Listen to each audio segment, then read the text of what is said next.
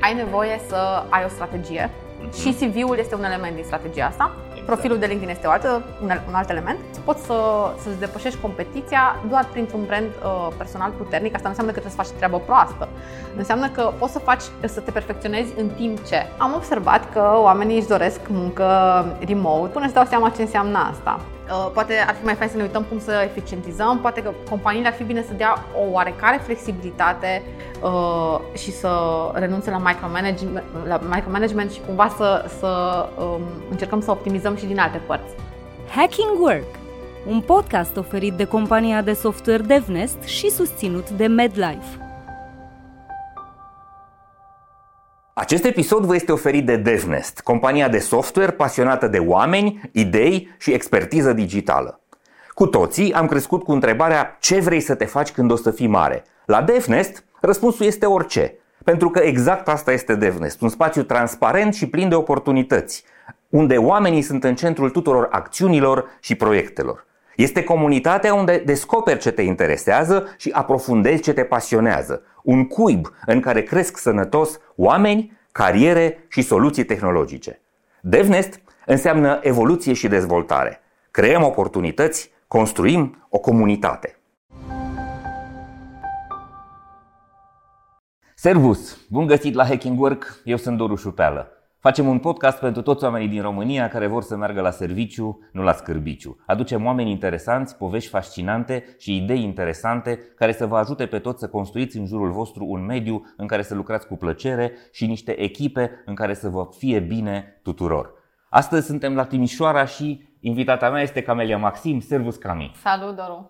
Camelia este, dacă vreți, pe scurt, artist în scris CV-uri. Sau om de știință în scris CV-uri, adică le combină pe amândouă, da? În sensul că a adunat o experiență uriașă, a lucrat cu peste 5.000 de oameni, ajutându-i să-și facă niște CV-uri bune care să convingă angajatorii, să convingă recrutorii să să-i bage în seama pe oameni, da? 5.000 de CV-uri. Pe lângă asta a lucrat cu peste 100 de manageri din România, ajutându-i să-și construiască o imagine profesională mai avantajoasă. S-au făcut vreo 300 între timp. Între timp sunt 300. Bun. Dincolo de asta, Camelia este psiholog, a studiat psihologie și specialistă în psihologia muncii și psihologie organizațională. A participat la conceperea și validarea unor teste psihometrice utilizate pe scară largă de psihologii din toată țara. Bun, și dincolo de asta a lucrat mai mulți ani cu singurul test de personalitate elaborat, calibrat și validat pentru România, pentru populația României, pe modelul Big Five. De aproape 20 de ani în zona asta a lucrului cu oamenii din perspectivă profesională. Cam impresionant. Mulțumesc! Te urmăresc de foarte multă vreme pe LinkedIn și pe alte rețele sociale. Apreciez foarte tare ce scrii, apreciez foarte tare că ajuți foarte mulți oameni.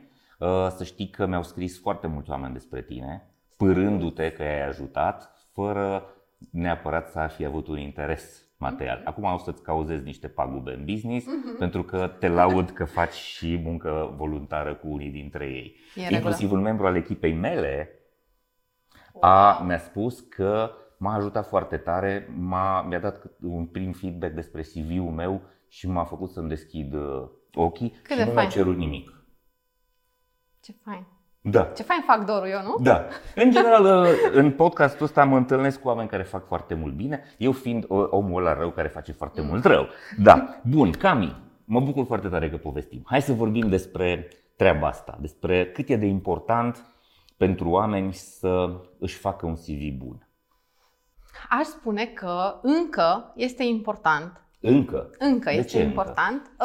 Păi vezi tu că lucrurile se duc așa în diverse direcții, în diverse moduri de recrutare, în diverse automatizări, digitalizări, prezentări, video, poate sub alte forme, însă CV-ul încă este un instrument care funcționează bine. Vorbim de piesa de hârtie, sau exact, documentul Word care poate să ajungă PDF. Un document profesional, da.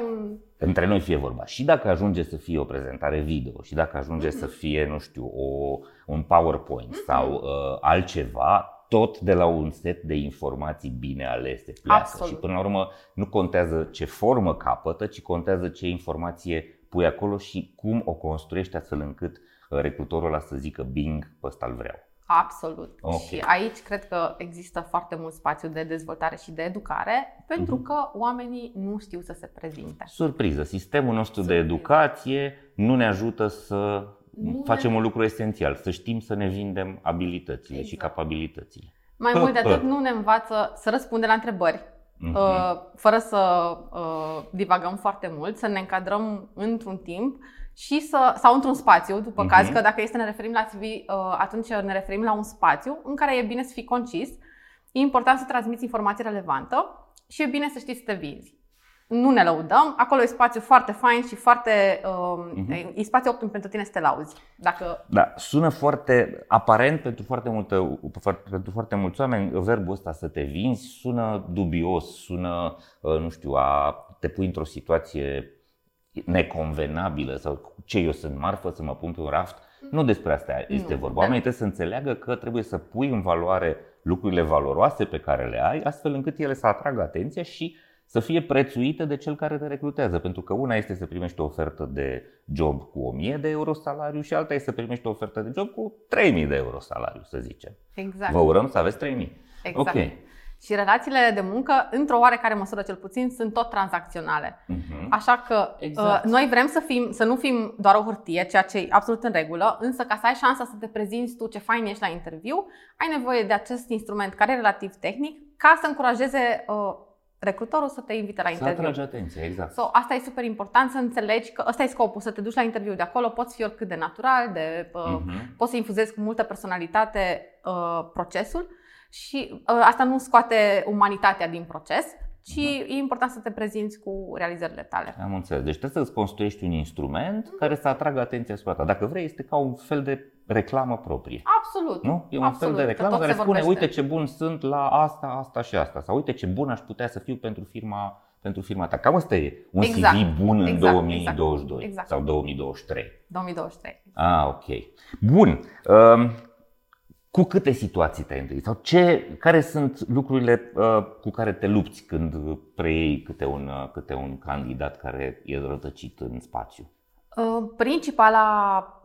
Principalul impediment pe care candidații îl au este că nu știu să răspund la întrebarea asta: ce realizări ai, ce lucruri ai făcut diferit de alți candidați cu un profil similar cu al tău, pentru că cu toții putem fi agenți de vânzări, însă cu siguranță că niște elemente vor face diferența în procesul de recrutare.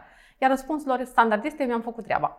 Și de acolo începem un proces destul de anevoios de colectare de informații, de scos cu cleștele de la ei, de dat instrumente de deschis ochii și de ghidat înspre identificarea realizărilor profesionale. Și la sfârșit, chiar zilele astea am primit un feedback de genul: nu m-am văzut în lumina asta, eu pe mine, n-am știut despre mine că sunt atât de faină, nu mi-am dat seama cât de mult potențial am ca și candidat și da, eu m-aș angaja dacă aș veni. Și aș vrea să clarific că munca asta de optimizare sau de personalizare a unui CV nu înseamnă niciun fel să denaturăm informația, ci înseamnă să luăm informația pe care noi am trăit-o și am experimentat-o în muncă și să o punem într-o formă super favorabilă pentru noi, relevantă pentru obiectivul nostru. Mulțumesc că ai spus asta. Este ceea ce faci tu, este de fapt marketing personal. Și e marketingul ăla corect. Multă lume, când aude și spune marketing, e doar marketing, se referă la minciuni. Pentru că, din păcate, foarte mult din ceea ce vedem în spațiul ăsta al publicității e destul de înșelător, e destul de mincinos. Dar apreciez foarte tare faptul că precizezi lucrul ăsta și că insiști în direcția asta. Nu mințim deloc, însă reușim să împachetăm informațiile într-o formulă atrăgătoare și inteligentă care să funcționeze în avantajul nostru. Nu adăugăm experiențe profesionale pe care nu le-am avut, nu adăugăm abilități pe care de fapt nu le avem, nu, ci pur și simplu punem în valoare ceea ce avem ca avantaje și facem ceea ce se cheamă în marketing diferențiere. Adică explicăm recrutorului: uite băi, de ce sunt eu diferit de ăilalți 500, 1000, 7000 de candidați posibili. Exact. Corect? Mă mândresc cu etica mea profesională, să știi că la primul meu job asta am învățat, să fiu un profesionist 100% integru. Și dacă ai ajutat 5.000 de oameni și peste 300 de manageri, sunt convins că ai învățat bine lucrul ăsta. și îl faci corect. Dacă cineva mi-ar cere să spun ceva ce nu e adevărat, ceea ce s-a întâmplat, refuz fără niciun fel de ezitare. Pentru că nu-l ajuți, de fapt. Îl încurajez să facă cum crede el de cuvință. Da. Oamenii nu înțeleg că nu se ajută. Pentru că, bun, îl minți pe recrutor astăzi, dar o să ajungi să dai un interviu, o să ajungi să lucrezi poate în organizația aia și oamenii o să se prindă. Stai un pic că ne-ai păcălit. Exact. Și nu o să faci decât să-ți pierzi ție vremea, pierzi vremea oamenilor, nu te integrezi, o să ai nervi, o să fii dat afară sau o să trăiască să pleci de acolo. Ok, bun, deci asta este prima chestie. Oamenii nu știu să se pună în valoare și nu se înțeleg. Și pentru unii ca noi, care înțelegem fenomenul ăsta, pare scandalos. Cum mă să nu știi să zici despre tine? Dar asta e realitatea. Și nu ne învață școala. Alte probleme, ce ai mai văzut la oameni? Ce spuneam mai devreme, răspunsul ăsta la întrebări se referea la faptul că, adică modul că faptul că nu știm să răspundem la întrebări, se referă la faptul că nu știm nici să fim conciși. Și că CV-urile au 7, 8, 10 multe pagini. Da. Dacă ești manager, înseamnă că să ai multe pagini și cineva este absolut obligat să parcurgă toate informațiile, care de cel mai multe ori sunt fie repetitive, fie foarte elaborate sau inutile, fie nerelevante după caz. Și e foarte complicat să ghidez profesionistul în direcția în care are nevoie să fie concis. Și asta, cumva, împreună cu realizările, sunt cam cele mai mari provocări în spune pe scurt. Munca mea de zi cu zi. De ce? Hai să le explicăm oamenilor de ce trebuie să spună scurt. Pentru că recruterul e foarte ocupat. Exact. În primul rând, și pentru că acele 7 secunde despre care tot auzim sunt foarte reale. 7, sunt 4, 3. Sunt foarte reale și pentru că dacă noi ne dorim să fim luați în considerare, e bine să ajutăm omul din fața noastră, adică să-l ajutăm să ia o decizie rapid, să fim like nice în cazul ăsta, să fim amabili, dacă vrei. Fii de treabă cu el, să fie și el de treabă cu tine. Și pune informația să o vadă, să fie clară, să fie evidentă, să îi sară în ochi, să vadă exact ce are nevoie foarte repede. Și o să-i fie mai ușor și ție o să-ți fie mai ușor și ai șanse foarte mari să fii invitat la interviu. Să le spunem oamenilor, oameni buni, atenția, capacitatea sau disponibilitatea de a acorda atenție a scăzut din cauza că suntem bombardați cu informație. Pe rețelele sociale toți am învățat să facem așa, dacă îți derulezi TikTok-ul, Facebook-ul, Twitter-ul, ce Dumnezeu mai derulezi, Instagram-ul, acorzi maxim 2-3 secunde, de cele mai multe ori îți și trece și doar dacă ceva în design-ul acelei postări îți atrage atenția, te oprești să o citești. Așa e și cu CV-urile. Așa e și mai e ceva. De foarte multe ori, până să ajungă la un om care să analizeze CV-ul, CV-ul ajunge la un roboțel. Ajunge la un soft, ajunge la o platformă digitală care caută niște cuvinte cheie. Vai, și ne simțim foarte ofensați pentru că noi suntem doar niște cuvinte cheie. Însă, tot ce este digital este pe bază de cuvinte cheie. Și noi dacă vrem să căutăm un hotel, te duci pe Google și cuvinte cheie. Dacă vrei să cauți un profesionist, îl cauți după cuvinte cheie. Dacă vrei frizer, scrii frizer. Exact. Dacă vrei ciorbă, scrii ciorbă. Tot mediul digital în care noi ne învârtim este pe bază de cuvinte cheie. Deci nu există niciun motiv pentru care să vrei un job remote, de exemplu, adică vrei să fii digital, vrei să fii online, dar să te simți ofensat că nu ești human touched de prima dată. Astfel încât cuvintele cheie au rolul ăsta și pe de o parte să fie cumva scanate de un robot, poate, însă sunt importante și pentru elementul vizual. Sigur. Așa că din orice perspectivă e important să luăm în considerare cuvintele cheie și să nu ne mai supărăm pe ele. Bun, deci oamenii odată nu știu să pună informația care este relevantă, pentru că mi se pare foarte normal, nu sunt recrutori ei și ei nu înțeleg profesia recrutorului. Cumva tu faci balansul ăsta sau intermedierea asta între recrutor și om. Ești capabilă să impersonezi recrutorul, ce-ar căuta recrutorul și atunci îi poți spune omului, uite, cam astea sunt informațiile de care avem nevoie. Doi la mână, oamenii vor să spună foarte multe despre ei. Când eram mic am aflat și mingea, exact. Și nu sunt toate relevante. Pot să fie relevante ulterior într-un interviu, când ți se cere, nu știu, povestește-ne o situație excepțională în care ai reacționat într-un fel, aia da. Dar în CV, rolul CV-ului este, ai făcut la un moment dat o întrebare pe LinkedIn. Care e rolul CV-ului? Să te ducă la interviu. Să te ducă nu la să-ți interviu. Găsească job. Exact. Eu am spus altceva. Să-l convingă pe recrutor că sunt un candidat valoros. Sigur. E cam același lucru. Da. Adică ăla nu te va chema la interviu dacă nu crede că ești potrivit cu ceea ce caută el și ești valoros pentru el din perspectiva aia. Exact. Ok. Bun. Alte probleme. Ce mai observ că nu știu oamenii să facă? Uite, o problemă foarte interesantă care apare în momentul dorinței reconversiei profesionale. Este că oamenii cred că vin la un profesionist și că eu, cu metodele mele magice de wizard, pot să compensez lipsa de experiență, lipsa de studii. Adică eu am fost vânzător și vreau să mă fac IT-ist și Camelia, cum este super competentă, o să-mi fac un CV de mori și o să pot să mă fac IT-ist fără să fi făcut nimic altceva decât să-mi doresc. Iar asta este practic imposibil și foarte nerealist, foarte nerealist. Și mai ales într-o piață în care competiția este foarte mare și sunt mulți oameni care vor să fie HR-iști și IT-iști și fac multe lucruri în direcția asta. Spun HR-iști și IT-iști pentru că asta e cumva reconversia pe care o văd cel mai frecvent în piață în momentul ăsta. Și mulți oameni care vor să se apuce de HR. Absolut. Deși habar n-au ce urmează să-i aștepte. Exact. Și eu îi încurajez să se informeze bine înainte să aleagă, pentru că nu totdeauna ce ne imaginăm este meseria. E una dintre cele mai grele meserii în ultimii ani. Grele și cred că înțeles greșit cumva. Își imaginează că ce fain interacționăm și ne vedem la interviuri. Dar stăm toată ziua la cafele cu oameni. Da. Și atunci avem problema asta, că vine omul și zice: uite, eu vreau să mă fac IT-ist, am văzut că tu faci CV-uri, hai să facem un CV fain. Iar eu îi zic: du-te, fă ceva în sensul ăsta și începe măcar, fă un pas. Începe să fii IT-ist ca să poți să te prezinti ca IT-ist. Ca să vadă omul că ai un minim curs, interes, exact orice, ca să putem să punem niște lucruri acolo care au sens. Și cumva, după aia, sigur, o să ai nevoie oricum de un pic de noroc ca cineva să te ia în considerare, pentru că, cum spuneam, e super mare, e saturată piața de oameni care vor reconversie, de wannabe și care practic sunt super la început, într-o piață în care se caută experți, în care se caută seniori. E paradoxul ăsta, ca multe alte paradoxuri pe care le trăim în HR în perioada asta și asta e încă o problemă pe care eu o întâmpin. Okay. Și acesta e o categorie de clienți pe care o refuz de fiecare dată și le explic cumva, încerc să-i educ și să-i Ai spus un lucru care mi se pare important. Da, sunt câteva profesii și câteva domenii care sunt magneți în momentul ăsta, da?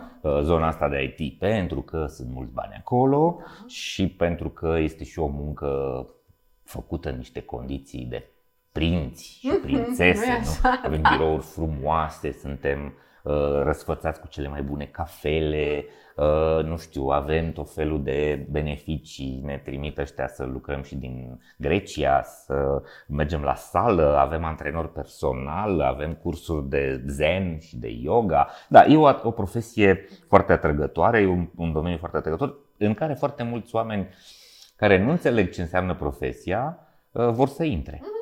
Ok. Bun. Alte lucruri pe care le-ai observat la oameni, la CV-urile lor, la cum se prezintă? E ceva care e cumva legat de strategie în general, pentru că eu vorbesc și despre CV, și despre LinkedIn, și despre strategia de job search. Ok, deci nu vorbim doar despre documentul în sine, ci și despre cum îl plasezi, unde îl pui, pe ce canale. Exact, în strategia ta. Pentru că acum cel puțin nu mai funcționează să aplici pe un site de joburi și să aștepți, nu mai funcționează clar.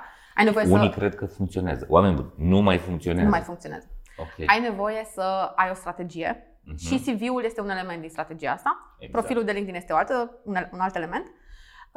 Și voiam să spun apropo de mirajul ăsta al anumitor meserii, este că există și mirajul anumitor companii.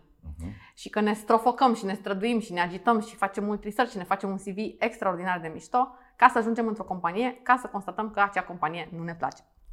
Și facem foarte mult research și facem foarte mult, ne uităm la cum să facem CV-ul ăla să placă companiei și ajungem la interviu și constatăm că nu ne place cultura organizațională, că nu ne-au plăcut recruiterii, că habar n-am. Da, sunt multe. Și atunci eforturile astea sunt contraproductive și foarte solicitante în timp și în energie. Și aș recomanda ca înainte să decizi că îți place o companie să faci un pic de research, cercetare mai serioasă, mai mult. Să vorbești cu oameni. Absolut. Da? Cam asta e cea mai bună cercetare, să vorbești cu oameni care sunt acolo, dar mai ales cu oameni care au fost acolo. Exact. Da? Și să-i întrebi: păi, spune-și mie de ce ai plecat.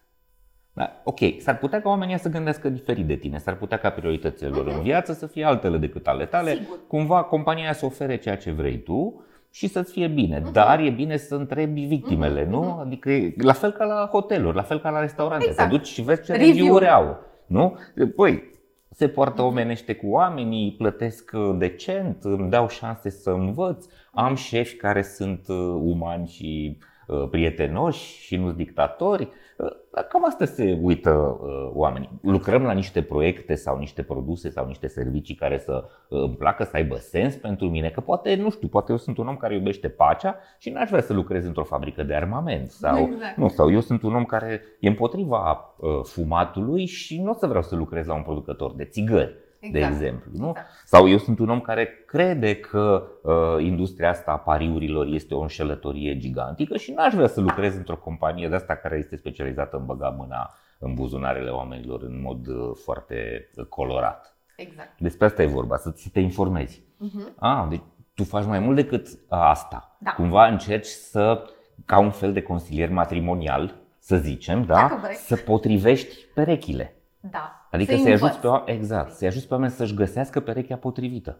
Ui, cât e de important lucrul ăsta, pentru că foarte mulți oameni ajung în organizații care nu li se potrivesc, în roluri care nu li se potrivesc și trăiesc frustrați, dar odată se gândesc, mamă, cât e de greu să-mi schimb iară să intru în interviuri, iară perioada de asta de tulburări, de incertitudine, da? Și mai bine stau acolo și sunt nemulțumiți cu ce muncesc, sunt nemulțumiți cu ce câștigă, sunt nemulțumiți cu cine lucrează, dar las-o așa. Deci e foarte important asta. Ok. Acest episod vă este oferit de MedLife, furnizorul național de sănătate al României. Pentru că știe că sănătatea înseamnă echilibru pentru minte și trup, MedLife a lansat singurul abonament medical 361 de grade. Un abonament complet, cu acces la servicii de prevenție, sport și nutriție, dar și cu asigurare medicală inclusă. Prin acest abonament, MedLife susține dezvoltarea unui mediu de business sănătos în România. Iar împreună cu MedLife, prin fiecare episod al proiectului Hacking Work, vă oferim inspirație prin idei valoroase pentru organizații sănătoase. Dacă ar fi să faci o listă de sfaturi. Da? A făcut multe pe LinkedIn. Oh, da, am văzut și de asta spun. Dacă ar fi să dai primele 3 sfaturi unui om care vrea să-și schimbe jobul, care ar fi astea? La ce ar trebui să se uite prima dată? Apropo de ce spunea, de cât e important este să ajungi în compania potrivită, eu cum lucrez cu senior și manageri în general, ei au ajuns la o vârstă la care își doresc cu siguranță să facă o schimbare potrivită pentru ei, pentru că acolo e momentul în care nu mai există presiune și au timp să aștepte, să aibă răbdare și... Exact. Nu stau în apă. Exact. Da, și stau bine unde sunt, dar ar vrea altceva. Primul sfat și... Înțeleg că nu e valabil pentru toată lumea, însă ideal ar fi bine să faci căutarea jobului dintr-o zonă în care n-ai presiune financiară în primul rând. Adică ar fi bine cumva să fii pregătit pentru orice oportunitate vine și să o cauți poate proactiv înainte să rămâi fără job sau înainte să fii în burnout sau înainte să fii exasperat și să-ți dai demisia.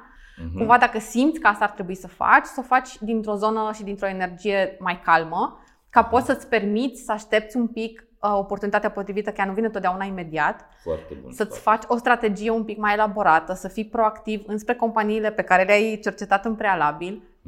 Și să creezi relații și conexiuni în jurul tău care să-ți faciliteze procesul. Și cel mai da. Și mai mult decât atât, să iei în considerare faptul că ce a funcționat pentru tine acum 10 ani probabil nu mai funcționează, adică să aplici pe un site și să aștepți. Și să iei în considerare că atunci când vrei să faci o schimbare, pași sunt de făcut, mai mulți. Și eu vorbesc destul de mult despre asta, despre ceea ce înseamnă strategia de job search. Dar acum, ăsta e primul pas, să te gândești și să faci asta dintr-o zonă în care n-ai presiune. Dacă ai presiune, lucrurile se schimbă un pic și sigur că acolo mai trebuie să luăm și decizii Dacă te grăbești, o să iei și un taxi mai murdar. Absolut. Cam asta se întâmplă. Și poate faci o alegere proastă. Nu minimizezi situații de astea pentru că se întâmplă. Sunt mulți oameni care sunt disperați, care au rate, care au presiuni, au familie de întreținut. Însă când simți cumva că lucrurile se dezechilibrează, e bine să începi să te pregătești și să faci tu un pas în direcția asta. Okay. Pentru doamne, de cel mai multe ori se întâmplă în concediu de maternitate. Pentru domni, de obicei se întâmplă când simt așa cumva că sunt mai shaky lucrurile și ei sunt un pic mai, oricum mai cerebrali din punctul ăsta de vedere și sunt totdeauna un pic mai pregătiți, mi se pare mie. Femeile sunt un pic mai tolerante la abuzuri, mi se pare. Și așteaptă un pic mai mult. Asta e un lucru rău. Asta e un lucru rău, că așteaptă mai mult și ajung într-o zonă din asta de epuizare. de burnout și nu, atunci uai, trebuie să facem ceva. Și na, știm cu toții că femeile au multe roluri și atunci e complicat pentru ele. Și de asta e bine să fii pregătit. Apropo de ce e bine să ai un CV și un profil de LinkedIn, chiar dacă nu ești în căutare de job, care să te prezinte, pentru că acum brandul personal este important și dacă nu ești antreprenor sau freelancer sau practic brandul tău personal e un concept care devine important și în calitate de angajat. Și e bine să înțelegi cam ce valoare ai în piață. Adică dacă ești pe LinkedIn, s-ar putea ca din când în când să te caute cât un recrutor, dacă ești IT-ist, te caută de 7 ori pe zi, să-ți ofere niște lucruri, să-ți prezinte niște oportunități. Și asta te ajută. Nu e musai să-ți dorești să schimbi, dar îți dă un feedback. Îți pune niște întrebări. Acele întrebări s-ar putea să-ți dai seama că trebuie să le transformi în informație pe care să o pui acolo public, ca să nu te mai întrebăm, să te întrebe altceva. Foarte bun. Deci odată să-ți pregătești din timp asta și să fii proactiv, nu e musai să te duci mâine. Știi că pe vremuri când venea câte un coleg la serviciu îmbrăcat frumos, prima întrebare era asta: ai interviu undeva? Da, interesant, interesant. Acum cumva semnalul este ăsta: ți-ai făcut un pic curățenie pe LinkedIn, ai început să-ți mai întrospătezi informațiile. Oamenii din firmă o să zică: ăsta vrea să plece. Da, nu-i neapărat asta, dar cumva vrei să vezi care ți-e valoarea în piață. Ideea asta de branding personal funcționează și în alte direcții, nu doar în direcția asta de a căuta o oportunitate de job sau o nouă oportunitate profesională. Și a doua idee ar fi să iei în considerare că, da, e bine să ai un CV bun, însă mai există o grămadă de alte lucruri pe care le poți face ca să accelerezi procesul pe de-o parte, pe de altă parte ca să construiești în jurul tău niște lucruri care s-ar putea să te ajute acum sau mai târziu, să iei în considerare că e un proces. Adică trebuie să lucrezi continuu la el. Dacă mi-am făcut CV-ul și acum stai să curgă ofertele. Tocmai că suntem în epoca asta digitală în care dacă nu ești, în momentul ăsta, dacă nu ești pe LinkedIn, s-ar putea să fii greu de găsit. Uite aici, despre asta voiam să te întrerup. Știi câtă lume nu e încă pe LinkedIn? Și unii dintre ei cumva poți să înțelegi. Nu știu, cei din blue collar, de exemplu, cei care lucrează în fabrici, în magazine, în restaurante, hoteluri, adică profesiile care nu neapărat presupun studii superioare și, știu eu, poziții în organizații moderne, în corporații, nu sunt. Însă s-ar putea să fie folositor pentru ei. Absolut. Asta e un prim sfat. Dacă lucrezi în comerț, dacă lucrezi în Horeca, dacă ești taximetrist, dacă ești în zone de genul ăsta în care ești obișnuit doar cu e-jobs, best jobs și x-jobs de-astea clasice, dacă vrei să schimbi industria, e musai să ajungi pe LinkedIn. Eu lucrez de 10 ani în zona asta de optimizare de documente profesionale, dacă vrei, și am început cu niște companii globale, iar acolo am lucrat cu, cum ai zis, cu taximetriști, cu asistente medicale, cu șoferi de taxi, tot felul de profesii, cu oameni care lucrau în curățenie, cu tot felul de persoane care cumva s-au dus în direcția asta de hai să facem mai bine ca să putem avea alte oportunități. Și acolo, într-adevăr, industria este altfel, dar eu asta încerc, îmi doresc foarte tare. În momentul ăsta piața, și de asta lucrez eu predominant cu manageri, pentru că ei cumva acolo văd ei valoare sau ei văd valoare în treaba asta. Însă e important pentru mine să cresc awareness-ul și de asta pe LinkedIn o să pedalez din ce în ce mai mult. CV-ul e important, însă LinkedIn e și el foarte important. Și LinkedIn înseamnă ce? Să mai scrii din când în când câte niște gânduri, nu? În sensul ăsta. Să mai participi la niște evenimente, niște conferințe, niște locuri în care să-ți prezinți priceperea profesională, nu? De ținut cont că LinkedIn este o rețea de socializare. Deci asta înseamnă să socializăm. E frumos să ne prezentăm bine, dar dacă nu avem nicio conexiune, degeaba arătăm bine pe LinkedIn. Deci să-ți faci o rețea. Să facem o rețea relevantă. Vezi cât de departe m-am dus eu la multe lucruri mai complicate, dar asta este. Adică trebuie să ai și niște prieteni pe acolo, niște oameni de la care să primești informații. Și care să te asculte dacă scrii ceva. Asta deja este next level. E foarte fain dacă vrei să faci conținut și din nou încurajez pe toți experții și care știu bine treaba lor să facă conținut în România, pentru că există spațiu în toate domeniile. Și în străinătate oamenii sunt foarte bine poziționați pe LinkedIn și fac mulți bani și au multe oportunități și nu Pe LinkedIn poți fi, nu trebuie să fii neapărat să fii excelent sau să fii top of the top. Nu trebuie să fii un star. Mm-hmm. Chiar dacă poți să-ți depășești competiția doar printr-un brand personal puternic, asta nu înseamnă că trebuie să faci treabă proastă. Mm-hmm. Înseamnă că poți să te perfecționezi în timp ce. De altfel ce am făcut și eu, pentru că eu înainte nu lucram atât de mult cu manageri, însă m-am perfecționat în timp ce și a funcționat foarte bine pentru mine. Și deși realmente eu nu prea am concurență în piață, chiar dacă aș avea sau chiar dacă am, ea e mult mai puțin prezentă. De aceea tu mă cunoști pe mine și nu pe altcineva. Uh-huh. Nu că aș fi eu extraordinară, ci pentru că sunt foarte prezentă.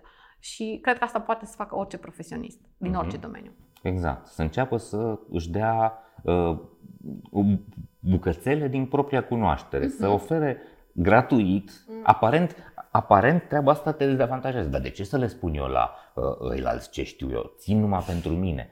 Serios, foarte mulți gândesc așa și e greșit, pentru că trebuie să, oferind, o să ai șansa să și primești mai multă informație. Și mai mult decât atât, oferind, te pui în valoare. E o discuție extrem de elaborată aici și eu sunt de părere că poți să dai absolut tot din ce știi tu, pentru că ce ești tu așa ca și întreg nu poate să-ți ia nimeni, nu poate fi nimeni ca tine, nu poate pune nimeni cap la cap informațiile alea ca și tine. De aceea eu am un business și nu se duce nimeni să-și facă CV-ul sau nu se duce toată lumea să-și facă CV-ul pe baza serviciilor mele gratuite, care sunt multe și foarte, detaliate. Pentru că cineva poate să ia în considerare sau să țină cont de sfaturile alea și cineva zice ok, am înțeles, te pricepi, hai să facem asta împreună, pentru că nu am timp, energie să stau să caut 2 ani de postări să le pun cap la cap. Deci nu ai nimic de pierdut dacă faci asta și orice profesionist care face deja asta poate să-ți spună că poți să-ți pui 100% din expertiză pe internet și nu o să ți se întâmple nimic, dimpotrivă. Cam am vorbit despre ce fac greșit oamenii sau ce lucruri nu cunosc oamenii. Hai să ne uităm însă și din perspectiva cealaltă. Ce fac greșit companiile? Oh la la! Adică tu lucrezi cu atât de mulți oameni. Cu siguranță oamenii ăștia ți-au spus dezamăgirile lor, ți-au spus, nu știu, frustrările lor. Ai observat chiar tu reacțiile organizațiilor și ale recrutorilor la CV-urile pe care le-ai construit. Da? Nu mă îndoiesc că sunt bune și de calitate și atunci ce e în capul organizațiilor atunci când lucrurile merg prost? La ce te referi când spui când merg prost? Nu știu, când, de exemplu, nu sunt capabile să identifice candidații valoroși sau după ce identifică, știi bine, în procesul ăla de recrutare și selecție câte gafe se întâmplă. Uită să-i sune, le scriu cu nume greșit, cât astea să le basic. Nu mai vorbim de confuzii, nu mai vorbim de, nu știu, de incapacitatea de a citi potențialul unui om. Printre rânduri, așa. Uite, aș începe cu un element foarte de bază și anume, că tot vorbeam despre LinkedIn, să citim profilul omului înainte să-l contactăm, să-i scriem un mesaj cu ce am nevoie de la el, că s-ar putea să nu aibă nicio legătură cu nimic. Uite, am un exemplu. Cătălin Coruciu, CEO-ul lui Devnest, sponsorul nostru, deci om care este proprietar de companie, scrie clar pe LinkedIn că este CEO și este contactat în mod regulat de recrutori să-i ofere posturi în compania IT ca software developer sau ca project manager. Și el, pentru că are umor, se și duce la interviu. Ce fain. Și zice: "Băi, vezi că astăzi nu putem vorbi sau astăzi nu așa, mă duc la interviu." Pentru că vrea să înțeleagă ce Dumnezeu e în capul acelor recrutori și ce Dumnezeu se întâmplă în companiile dacă sunt atât de nepregătite. E jenant. Dar cuvintele cheie folosite greșit în cazul ăsta, exact. Apropo de ce vorbeam. Și asta se întâmplă și cu candidați, să știi că de fapt toată lumea cumva poate are nevoie să mai rafineze lucruri. Nu generalizăm nici într-o parte, nici în cealaltă și nu zicem nici că ea e mai bun decât ăla, nimeni nu mai brează. Și cred că de ambele părți e important să ne rafinăm comunicarea și să fim atenți ce cerem, ce vrem, să fim clari, să trimitem un mesaj în care spunem cine suntem, ce vrem și cu ce mă poți ajuta sau te pot eu ajuta după caz. Pentru că primesc foarte multe mesaje din categoria bună și eu după aia aștept și zic bună și mai ce? Ce ai vrea să fac eu pentru tine acum? Pentru că schimbul ăsta de mesaje consumator de timp și de energie și vreau să-mi spui ce ai nevoie de la mine pentru că, uite, de exemplu, ieri îți dau un exemplu, mi-a scris cineva și m-a întrebat de un review de CV ca să constat că de fapt era un writer care voia să știe cum fac eu și am zis, da, te rog, întreabă-mă că îți răspund. Deci chiar îți răspund la întrebări, dar fii transparent, te rog. Și uite, cred că la transparență ne putem referi când m-a întrebat de partea cealaltă. Să fim transparenți în proces. Exact. Să fim transparenți în proces. Oneste. Dacă greșim, să zici, ok, îmi pare rău că ți-am greșit numele, îmi pare rău că ți-am citit profilul de LinkedIn, nu deveni pasiv-agresiv ideal. Hai să vedem cum putem să reparăm situația asta, pentru că oamenii își fac părerea despre companie după prima interacțiune cu HR-ul și asta e un pic în dezavantajul companiilor, pentru că poate compania chiar e faină, dar s-a nimerit un recruiter care avea o zi un pic mai nefastă. Și cred că e important să comunicăm clar ce vrem, ce putem, ce dăm, ce avem, ce oferim. De ambele părți, cred că e important să fim transparenți și dacă este ne referim la companii, să le dăm un pic de feedback la candidații ăștia care vedem că sunt amărâți în piață, săracii, și nu știu cumva cum să se raporteze la tot procesul ăsta. Din punctul ăsta de vedere, încurajez și pe candidați să ia în considerare că este un proces de evaluare reciprocă, să nu se mai pună în poziție de inferioritate față de angajator, pentru că nu e. Foarte bună asta. Asta e o problemă noastră a românilor. Noi privim firma și recrutorul ca pe un stăpân, ca pe o zeitate, ca pe ceva care este mult deasupra noastră și noi prin supunere și, cu mințenie, dacă avem noroc, o să fim băgați în seamă. Nu, suntem parteneri egali, suntem parteneri de business. Eu îți furnizez muncă, tu îmi furnizezi bani, avem un schimb. Suntem parteneri, sunt furnizorul tău, nu sunt subordonatul tău, nu sunt sclavul tău, nu sunt nici măcar stăpânul tău, că sunt unii, ai văzut că acum există și atitudinea asta din partea asta la altă angajaților. Eu că sunt aici pe soclu, voi dansați să văd pe cine aleg. Nici asta nu e ok. Nu e ok, clar. Și dacă ziceam de feedback, că înțeleg că vorbeam că sunt foarte ocupați, recrutorii săraci, știm că au multă treabă. Însă, dacă tot ai ales 5 oameni cu care ai parcurs un proces, pentru aia 5 să le dai, să 2 minute să le dai un feedback contează foarte mult. Sigur. Și face diferența și pentru employer branding și pentru tot. Omul ăla o să te pomenească, o să te scrie pe unde lucrăm. O să zică ce fain a fost recruiterul ăla. Chiar dacă nu iese. Exact, pentru că îi rămâne în cap, tocmai pentru că se întâmplă atât de rar, îi rămâne în cap experiența asta plăcută. Un candidat pierdut astăzi, dacă îl pierzi frumos, o să-ți aducă alți candidați buni data viitoare sau o să-ți aducă reputație bună, o să-ți aducă recomandări din partea acestui om. Și din păcate nu știu să fac asta. E foarte trist. Bun. E limpede că profesia asta s-a umplut cu foarte mulți oameni care nu înțeleg neapărat ce au de făcut. Foarte mulți dintre recrutori au intrat în profesie, în HR, visând să facă altceva și au ajuns în ultimii ani să fie agenți de vânzări, din păcate, și le înțeleg frustrarea, e foarte trist. Pe de altă parte, ce vreau eu să te întreb este un lucru care e foarte important. Ce ai observat că s-a schimbat în mentalitatea oamenilor, în așteptările lor? Lumea s-a dat cu fundul în sus în ultimii 2 ani, au apărut atât de multe tendințe noi și atât de multe cerințe noi. Vine o generație tânără care are alte priorități. Ce observi în așteptările oamenilor, ca fiind nou, ca fiind spectaculos, remarcabil? Nu m-am gândit la asta, însă cred că așteptările lor tind să devină nerealiste, tocmai pentru că cred că în trecut era un pic mai clar că am făcut asta e experiența mea, erau mult mai disponibili să facă un pas în lateral poate. Acum toată lumea vrea repede, sus, mult înainte, cumva vrea să accelereze absolut tot. Își doresc foarte tare să accelereze procesul de creștere în carieră, nu de a găsi neapărat un job, ci de creștere în carieră. Și își doresc să ardă etape, ceea ce nu e întotdeauna realist și sănătos și nici pentru ei, că ajung în poziții pe care nu le pot susține, asta e clar. Și apropo de ce spuneai cumva că s-a schimbat cumva balanța și acum e foarte mare criză de candidați și de oameni bine pregătiți. Cumva mie mi se pare un paradox, adică cu siguranță e un paradox în piață, pentru că candidați sunt mulți, joburi sunt multe și totuși nu se pupă și nu se lipesc. Și oamenii care au un anumit nivel de senioritate, atunci tind să își dorească să ardă etape și devin frustrați. Apropo, atunci se frustrează și pe interacțiunile astea un pic mai neproductive cu recruterii. Și mulți dintre ei au înțeles și că e nevoie să facă ei un pic extra, să fie, să facă, să meargă cumva de extra mile, cum au făcut la TEDx chiar recent. Și au înțeles că trebuie să facă schimbările astea, însă când primesc un mesaj concret despre ce ar trebui să facă, le este greu să se mobilizeze și să chiar să facă. De exemplu, chiar și în cazul, adică atât de simplu, este că eu am un sistem de colectare a informațiilor și ei vin la mine și zic, ok, să facem CV-ul. Și eu zic, ok, am nevoie de niște informații de la tine, că cum altfel. Și el zice, păi trebuie să scriu, păi trebuie să...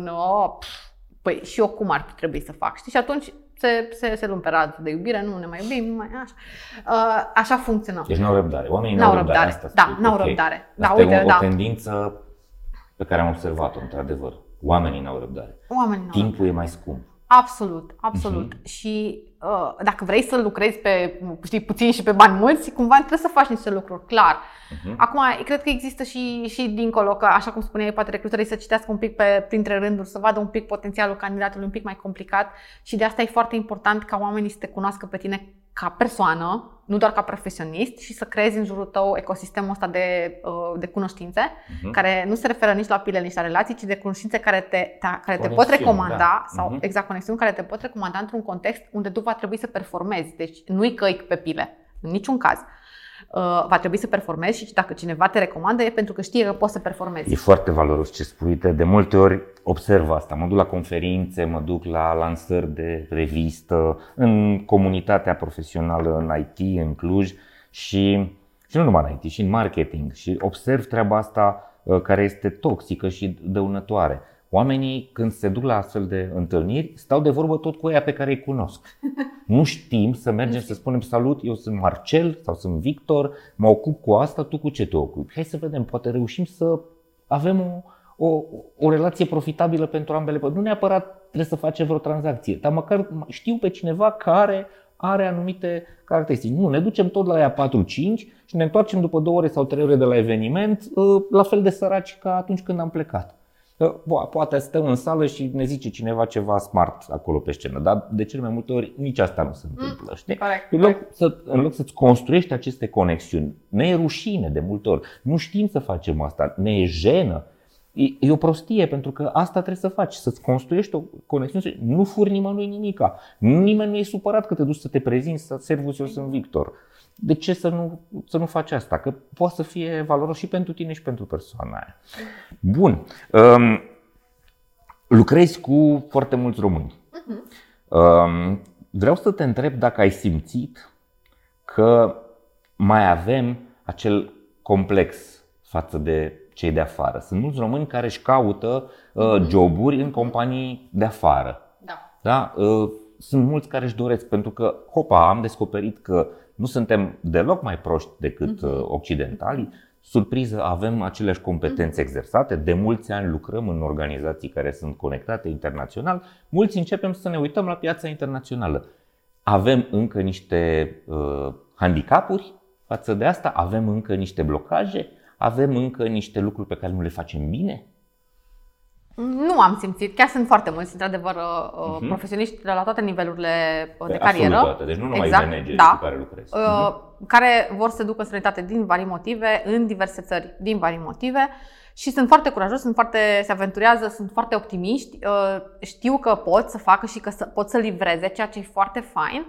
Însă am observat o tendință de a nu ține cont cumva de diferențele culturale care există și care uneori împiedică niște lucruri. Cum ar fi, de exemplu, limba germană în Germania, unde e super importantă și e important să... Germania, vorbești, Austria, Elveția, adică tot spațiul ăsta. E important pentru ei să vorbești limba lor și oricât de bun ai fi în ceea ce tu faci sau chiar dacă ai lucrat la, nu știu ce, Volvo în România sau la alte companii foarte importante care au sedii și prin Germania sau așa, dacă nu ții cont de aspectul ăsta cultural, s-ar putea să nu te bagi nimeni în seamă. Și... Am câteva cunoștințe cu care am vorbit mai mult despre asta și acolo ei sunt cumva dezamăgiți. Însă se duc foarte optimiști și foarte cu pietul înainte așa și nu am simțit că se simt inferior și asta e foarte bine pentru că chiar nu sunt, dacă e să ne referim la competențe. Însă e bine să faci un research și pe factorul ăsta cultural, zic eu, întotdeauna, pentru că e important. Ai simțit pun și întrebarea din partea alta. Ai simțit că aceste organizații de afară pe care le vânează clienții tăi sunt reticente, au niște, nu știu, clișee cu care gândesc, ne bagă automat în niște găleți care nu neapărat sunt avantajoase sau corecte față de noi, adică români, ăștia sunt puturoși sau știi că se spune, da, ăștia sunt hoți sau nu știu, dimpotrivă, români, ăștia sunt harnici, sunt foarte potriviți. Da? Ai observat treaba asta sau nu e neapărat ceva ca un fenomen de remarcat? N-am avut foarte multă interacțiune în zona asta, nu pot să zic că sunt super familiarizată, însă am întâmplător niște prietene care lucrează cumva în zona asta și există o rezervă în a lucra cu est-europeni. N-aș putea să zic exact de ce. Est-europeni, nu neapărat români. Da, nu neapărat români. Cu est-europeni, deci cumva suntem băgați cam în aceeași treabă. Păi în multe clasamente, noi și cu bulgarii suntem campioni. Da, și există niște rezerve și cred că una dintre ele, uite ce am observat la prietena mea care e recruiter pentru o companie din străinătate, este că românii cer mai mult decât se așteaptă ei. Pentru că românii au învățat că au niște competențe, știu că pot livra la nivelul ăla și cer banii corespunzători și ei se așteaptă ca un român să ceară mult mai puțin bani. Aha. Și în momentul în care cere un anumit fee pe oră, de exemplu, zic, păi stai că eu am vrut un profesionist, de exemplu un asistent virtual, dar eu voiam să-mi ia nu știu cât. Și atunci se duc în țări unde au acces la genul ăsta de fee-uri. Și că, așa acolo e un impediment, că românii s-au cam prins că pot să-l livreze. Da.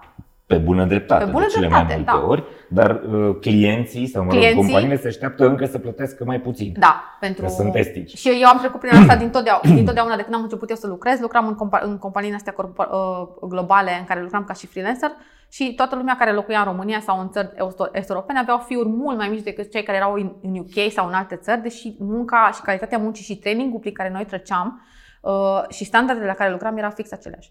Și ne-am luptat o perioadă, după care am abandonat, că n-am avut niciun succes. Am ajuns la un punct care mi se pare foarte valoros și foarte generos ca acoperire. Discriminare. Asta e o discriminare. Yes. Sunteți estici, voi mai puțin bani și dacă se poate și mai puține pretenții. Ai mai văzut alte feluri de discriminare în relațiile candidaților tăi cu clienții, cu companiile? Mai, cum spuneam, eu vorbesc mai mult cu candidații și cumva percepția lor este uneori subiectivă și ei vin deja cumva cu niște preconcepții uneori și zic că am făcut 40 de ani, gata, nu mă mai bagă nimeni în seamă și cumva eu mă lupt cu ei să-i convinc că nu așa stau lucrurile. Și acum ai văzut și tu că e foarte la modă incluziunea și non-discriminarea. E, dar de multe ori este doar din declarații și din trompetă, nu e așa neapărat este. Real. Nu e. Și oamenii se simt de multe ori discriminați, însă e așa de subtilă, nu că e neapărat subtilă, că nu e subtilă, dar nu e demonstrabilă și atunci cumva nu putem discuta foarte mult, după părerea mea, despre asta, pentru că nu avem fapte, nimeni nu o să-ți spună niciodată, ok, l-am discriminat pe ăla că era bărbat și avea 45 de ani sau era femeie și voia să facă un copil, nu o să spună nimeni niciodată asta în față. Dar fenomenul există. Fenomenul există și e foarte acut și e foarte frustrant și resimțit de candidați, însă mai sunt, cumva sunt și candidați care sunt, cumva se agită nejustificat.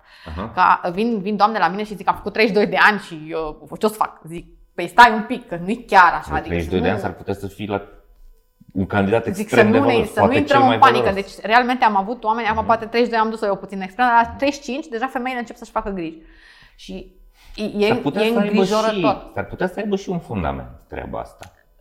Mie mi se pare, nu știu, dar mi se pare, cum să zic așa, mă ia anxietatea. E revoltător, cu siguranță este revoltător. Da, eu citesc foarte mult și știi și tu și sunt și la fel și tu cunoști foarte multe cazuri. Există discriminarea asta. Clar discriminare față de oamenii care sunt mai în vârstă. Da, nu mai crede. Astea de cele mai multe ori sunt niște clișee din căpșoarele managerilor sau recrutorilor.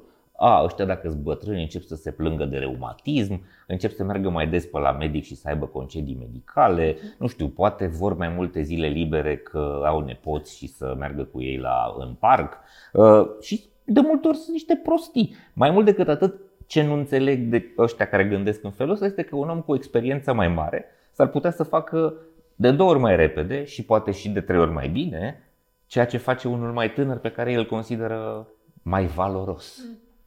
Ce am observat eu în piață, apropo de discriminare, este asta că... pentru că eu sunt bătrân, știi, și încep să mai păstrez, să-mi păstrez valoarea. Să rămâi relevant, nu? Ca să zic așa. Ce am observat este că totul se oprește la buget, pentru că oamenii, angajatorii și-ar dori un candidat senior, da, care are 45 de ani și e beton, dar vrea să primească aceeași muncă de la un junior pe jumate sau un sfert din salariul lui. Și eu cred că acolo este problema, pentru că nu vrem să investim și nu înțelegem care sunt costurile pe termen lung. Atunci când îți pleacă un senior, atunci când trebuie să găsești alt senior, adică tot procesul ăsta e mult mai costisitor. Pentru că generația tânără pleacă mult mai ușor de la un job și renunță și își bagă picioarele și nu e nicio problemă, exact. Și investești mult în el până ajungi în punctul în care îți dorești. Și există foarte multe elemente care nu se iau în considerare din acest punct de vedere și eu cred realmente că discriminarea de vârstă cel puțin se oprește de multe ori acolo și când vezi că are nivelul ăla de experiență, știi că o să aibă niște așteptări salariale. Apropo de faptul că românii s-au prins că pot livra la un anumit nivel. Și din punctul ăsta de vedere așteptările lor au crescut exponențial. Acum sigur și cu nivelul de viață, de stilul de viață pe care trebuie să-l susținem în momentul ăsta, cu bugetele aferente, e normal ca și așteptările să crească. Avem discriminare a femeilor sau nu avem? Well, aici, din nou, aș prefera, și toată lumea știe că da, însă aș prefera să nu intrăm în contextul ăsta pentru că nu e neapărat zona mea de expertiză și da, femeile se plâng, doamnele se plâng, mamele se plâng, toată lumea se plânge, dar nu pot să zic că e zona în care eu mă implic foarte mult pentru că eu cred tare că dacă faci un extra pas, poți să depășești lucruri și că dacă găsești compania aia cu care tu ai chimie și cu care te potrivești, o să depășești lucrurile astea. Și că dacă o companie te discriminează, ăsta pentru tine e un red flag, să știi că nu e o companie care vrea să lucrezi. Nu te duce acolo. Nu te duce acolo. Deci cumva eu îmi doresc foarte tare să depășim impedimentul ăsta din punctul nostru de vedere a candidaților. Să zici, ăsta mă discriminează, gata, am bat piciorul. Ok, te discriminează, mergi mai departe, vezi de drumul tău, știi ce poți să faci, știi ce poți livra, știi ce poți da. Hai să faci un efort să găsești angajatorul la care te apreciază. Asta e punctul meu de vedere. Ok. Vreau să te întreb despre tendințele astea noi. Săptămână de lucru de 4 zile. Cum se zice? Hai să vedem ce mai e. Digital nomad. Tot felul de lucruri de astea exotice care încep să devină mainstream, care încep să devină lucru comun. Încep să le vezi în piață? Ai candidați care visează sau, mă rog, își doresc asta? Eu vreau să lucrez numai 6 ore pe zi, eu vreau să lucrez doar 4 zile pe săptămână, eu vreau să lucrez din Spania 3 luni, din Grecia alte 3 luni. Le vezi pe astea? Le văd și e foarte interesant. În primul rând vreau să spun că nu cred că ți-am spus vreodată că eu lucrez remote de 20 ceva de ani, de pe vremea când remote nu era un cuvânt, de pe vremea când nu aveam internet, aveam doar un calculator și trimiteam pe dischetă niște lucruri la niște oameni.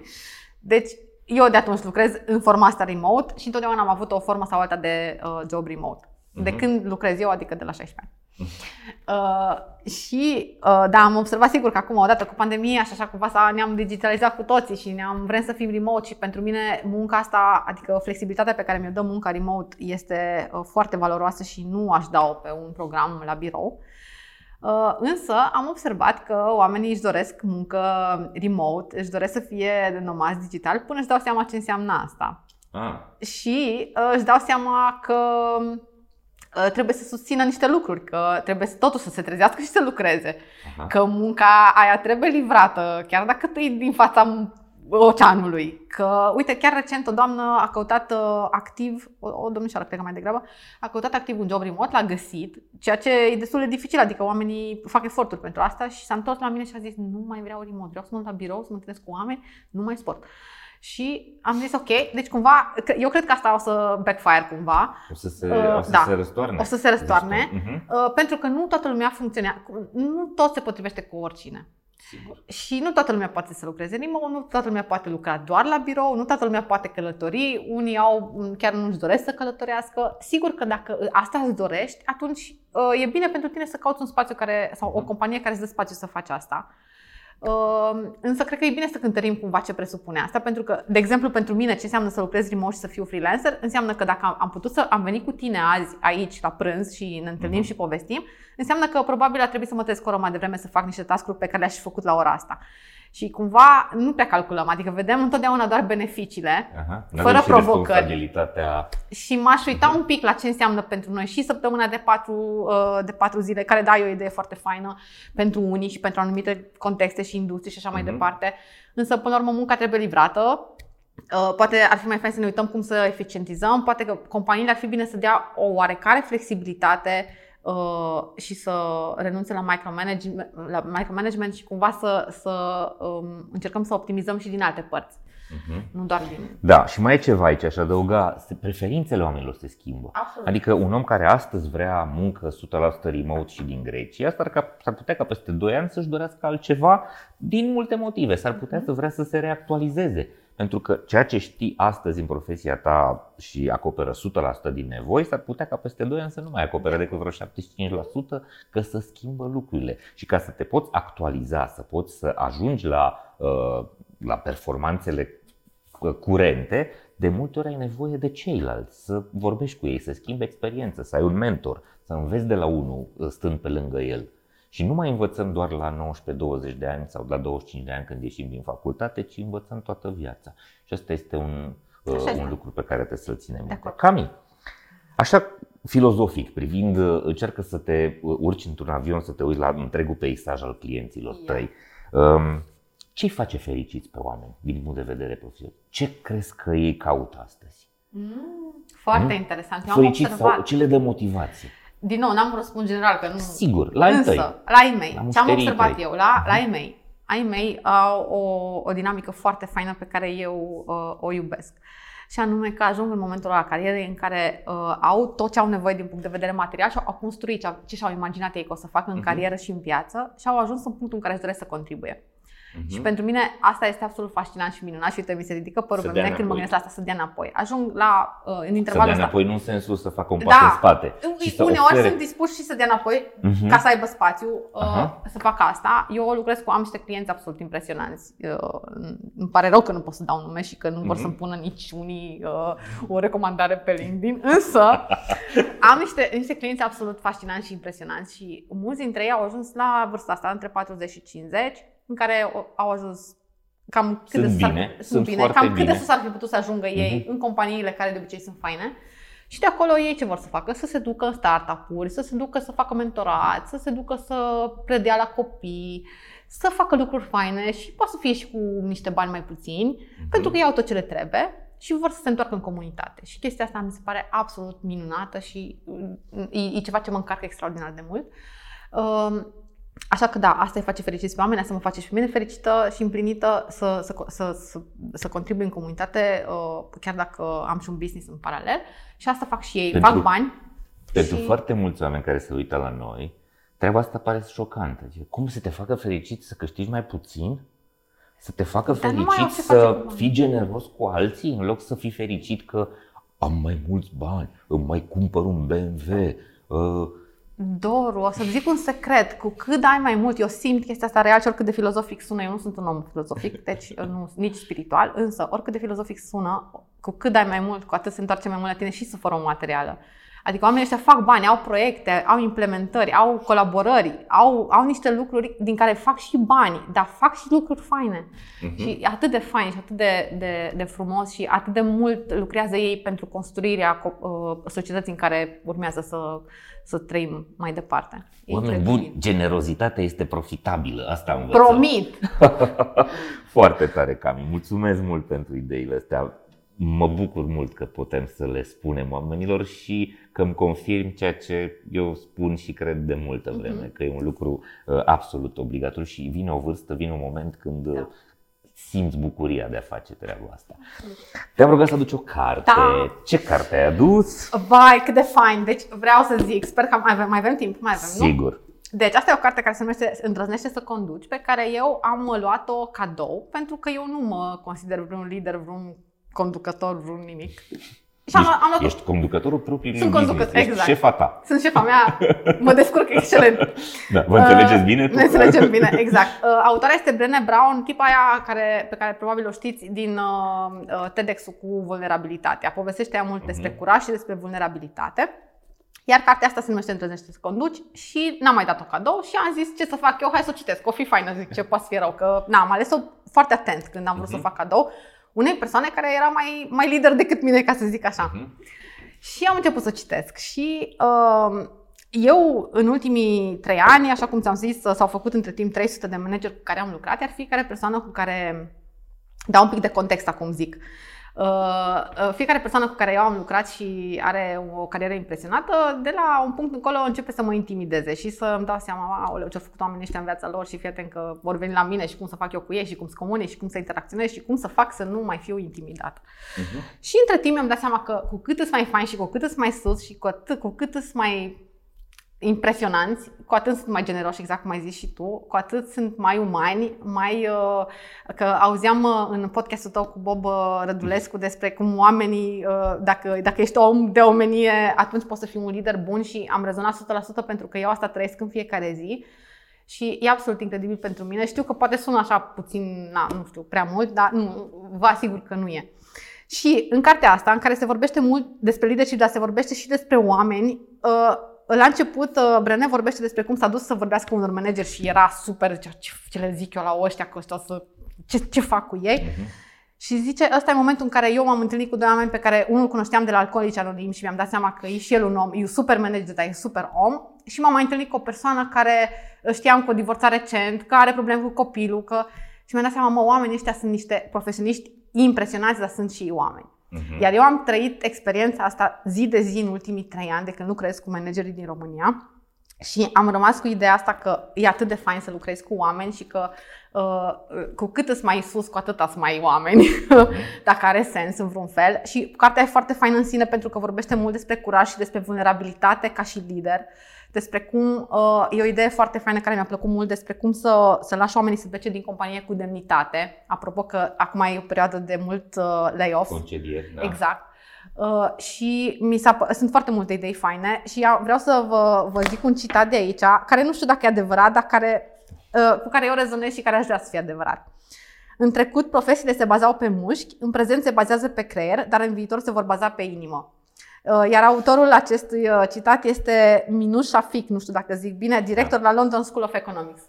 Da, are și o carte foarte valoroasă, ce ne datorăm unii altora, este despre cum ar trebui să reconstruim modelul social și modelul de guvernare în țările noastre, pentru că este totally wrong cum facem astăzi. Ai citit? Cartea? Am cartea pe noptieră, m-am apucat să o citesc.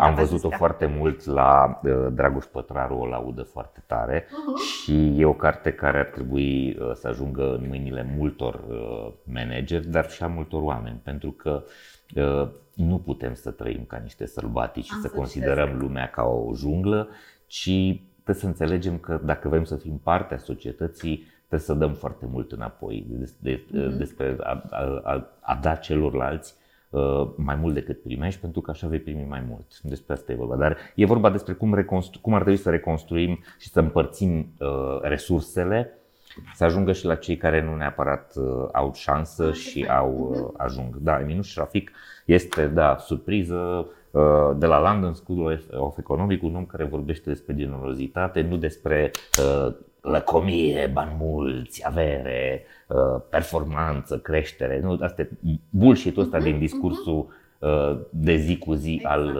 marilor conducători de business. Tu ce crezi? Are dreptate? Eu da. 1000%. Da, și 1000%. Și nu cred că e mâine. Cred că e deja azi.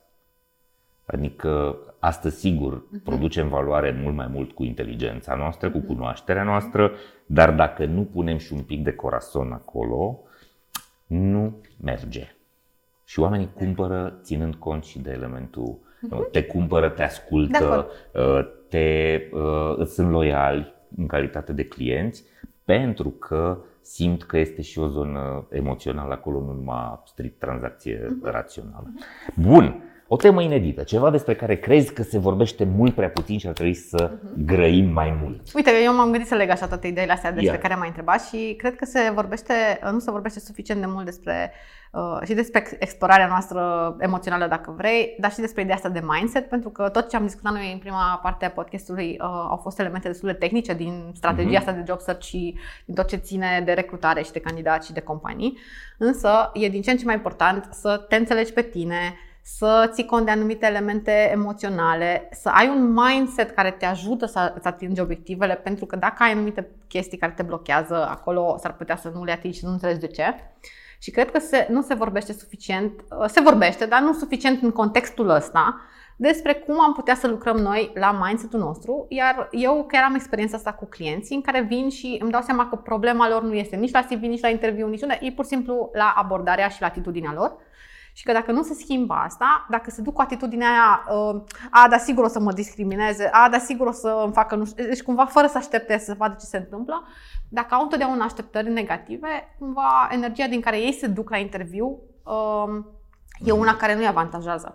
Și cred că e important să explorăm și partea asta. Da, mi se pare, asta se poate concluziona așa. Nu o să poți să ajungi mai departe dacă tu rămâi cu mintea în loc. Yes. Despre asta e vorba. Te pregătești. Să-ți construiești progresul, să-i dai și minții și sufletului loc să evolueze, să lucrezi la tine, să dai seama că de la tine pleacă schimbarea, nu de la ceilalți. Nu te raporta la tine, n-aștepta de la ceilalți, tu o să produci schimbarea. Da. Foarte valoros lucrul ăsta. Bun, o persoană care te inspiră? Wow, m-am gândit pe Uber când am venit aici și recunosc că nu sunt eu așa vreun fan club în general, însă îmi place foarte tare de Emanuela Ciugudean. Nu știu dacă o cunoști pe Emanuela. Nu, asta ar putea să o cunosc. E o tipă, e o tipă care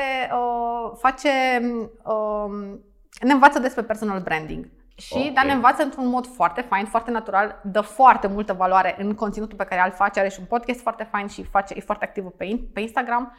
Și îmi place foarte tare de ea pentru că e genul de profesionist care ne învață că oricât dăm din expertiza noastră, nu o să ne ia nimeni, ci suntem noi ca profesioniști.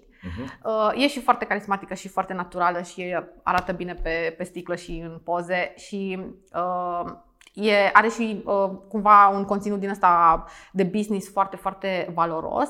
Și eu asta cred că trebuie să învățăm, să nu ne fie frică să dăm din ce știm noi. Și asta înseamnă să faci branding personal și cred că branding personal e important pentru toată lumea și pentru oricine. Și din punctul ăsta de vedere am ales-o pe ea pentru că o urmăresc activ și chiar mă inspiră în fiecare zi când o văd pe Instagram. Mulțumesc pentru sugestie, e prima oară când aud despre ea, dar mă tem că o să fie invitată în podcast. M-aș bucura, ai vorbit foarte frumos despre ea și cred că putem să învățăm mult de la ea. O să aibă un follower nou. Bun, o lecție recentă, ce ai învățat acum?